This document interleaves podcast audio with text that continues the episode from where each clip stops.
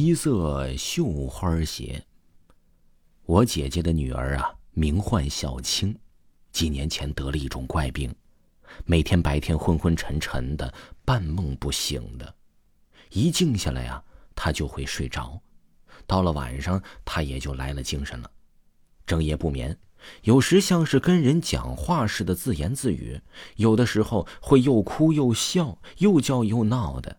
家里人全部都搅得让他都不能安睡了，跟他讲话让他不要吵，但是他就装作像听不见一样，往往效果呀是适得其反。带他去医院看了不少的医生，医生只是说这孩子的睡眠错乱了，注意调整便会好的，便开了些安眠药之类的，但吃了安眠药啊，他仍然是不安睡。却更说些糊涂的话，做更糊涂的事儿，往往是把床尿的东一块西一块的。再来效仿人家治夜哭狼的办法，写了许多黄纸头，到处张贴，但都无济于事。又请郎中到家里来看小青，除了开些中药处方让家里人熬药喝，别无良策。灌得小青大吐苦水，并不能起到的良好的效果。几年下来，小青的个子不见长高，却变得面黄肌瘦了。姐姐一家人忧心如焚，却也无可奈何，且一家人都被拖累的是疲惫不堪了。小青十岁的生日就要到了，家里人便计划给她过生日，冲冲喜，达到去病的目的。便早早的邀请了过多的亲朋好友。那一天呢？是准备了好几桌丰盛的酒菜，只等着客人齐后便开席。这个时候呢，门口来了一个瞎眼的老婆婆，对着客人说：“她算到了这户人家呀有喜事儿，她要过来讨杯酒喝。”家里人便请她入上座，亲朋好友们也都很尊敬她。宴席上。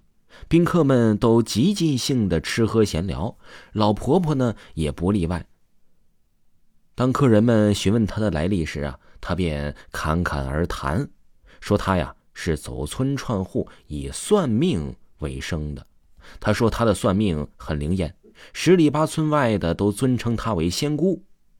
姐姐听她说的神乎其神，看着靠在椅子上的小主人的小青在呼呼入睡，便灵机一动。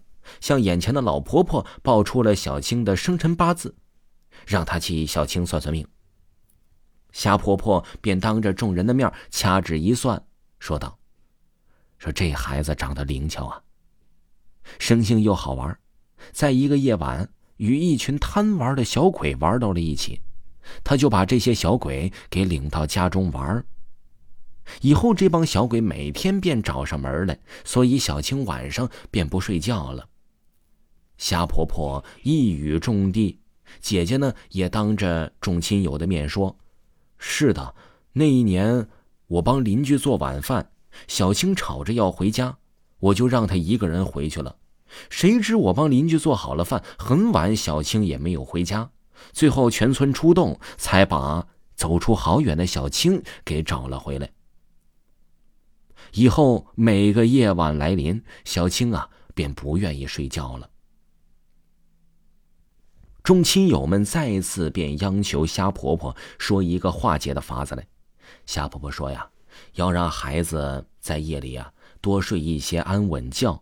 办法也不是没有，就是要找七个健康的黄花大闺女儿，让他们呢用七种不同的颜色的绣花线为小青呢，还是做一双七色的绣花鞋，在半夜的时候给小青子穿上。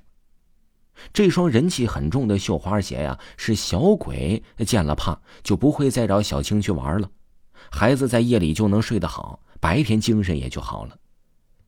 姐姐呢，就去买了七色绣花线，请左邻右舍尚未出嫁的七个健康姑娘一起做了一双七色绣花鞋，按照瞎婆婆所说的时辰给小青穿上。没多久，小青便安静了不少。不几天，小青便完全恢复成了一个健康的孩子，苍白的脸蛋上又出现了几朵红云，看起来呀就聪明可爱。从此，姐姐再也不敢让小青一个人晚上出门了。听众朋友，本集播讲完毕。没有听过本部专辑，可以听听维华讲民间鬼故事第二部。点击头像账号，在账号的第一行就可以看到是限时免费的专辑，一定不要错过。喜欢的朋友可以去听一听哦。